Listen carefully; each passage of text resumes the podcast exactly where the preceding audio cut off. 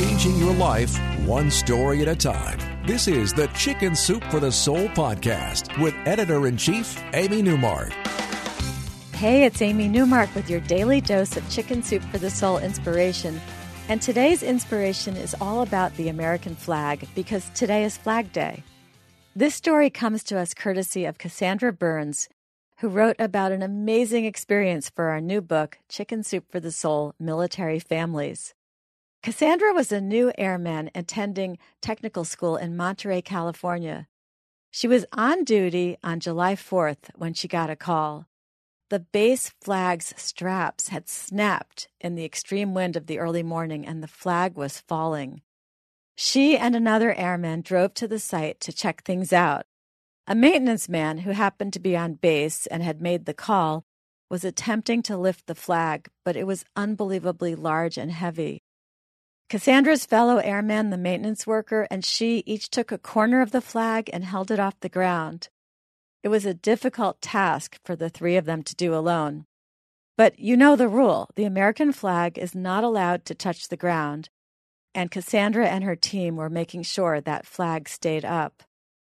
They managed to call their sergeant to inform him of the situation, and he said he would make some calls and be there to assist as soon as he could. The three of them were already feeling the extreme weight of the flag in their six arms, but they had no choice but to stay the course and hold that flag up.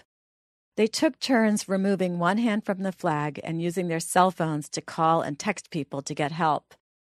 But remember, it was July 4th. So there weren't very many people who were reachable or available. It was a Friday and the first day of a three day holiday weekend. The sergeant did arrive about an hour later. He was frantically trying to find someone who could fix the straps so that they could raise the flag back up the pole. But he kept getting messages that everyone was closed for the long weekend. So he joined the three of them and took a corner of the flag, and another hour passed. He had called everyone he could think of, and so had the three of them. So all they could do was wait now. The four of them continued to hold the flag as high as they could, but they were exhausted, and now it was starting to get hot outside, too. Finally, a car pulled up, and then two more airmen who were not on duty got out and walked toward them. They each took a spot, and that helped a lot. And those new people used one hand to call some friends who were on their way to the beach and they got their friends to turn around and come back. So half an hour later, a few more cars pulled up, full of airmen coming to help. Now they had lots of people holding the flag, but it was still heavy and the sun was beating down on them. Cassandra and the other original people had been there more than four hours. Finally, the sergeant got a call telling him that they should fold up the flag the official, respectful way as best they could, None of them really knew how to do it as well as the honor guard would, but they did their best. And then they separated, some to go back to their holiday weekend plans, and a few, like Cassandra, to go back to their Friday duties. Throughout the remainder of the day, Cassandra thought about how they all held that flag off the ground without complaining and without any thought of giving up. Interestingly, she says they had not actually been taught in basic training that they were supposed to keep the flag off the ground, but somehow they knew. And I think we all know that, whether we were taught it at school or at summer camp or at a sports arena. We all know that you don't let the American flag touch the ground. Cassandra says that her arms ached for days, but she had never been prouder.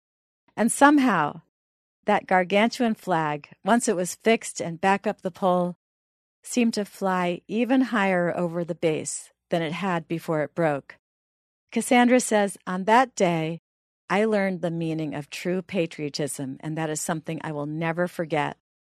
And that's why she called her story Finding True Patriotism in a Fallen Flag. So that's one of the 101 fabulous stories in Chicken Soup for the Soul Military Families, which you can find now at Walmart, Barnes & Noble, Amazon, and wherever else books are sold. It's a wonderful read for current service members and their families, and also for veterans. We've been getting a lot of fan mail from veterans who tell us how much they're enjoying the book. Come back tomorrow for Thoughtful Thursday, With Father's Day coming this weekend, we're going to look at how one woman renewed her relationship with her father after not seeing him for 14 years by getting up the courage to make one little phone call. I'm Amy Newmark. Thanks for listening today.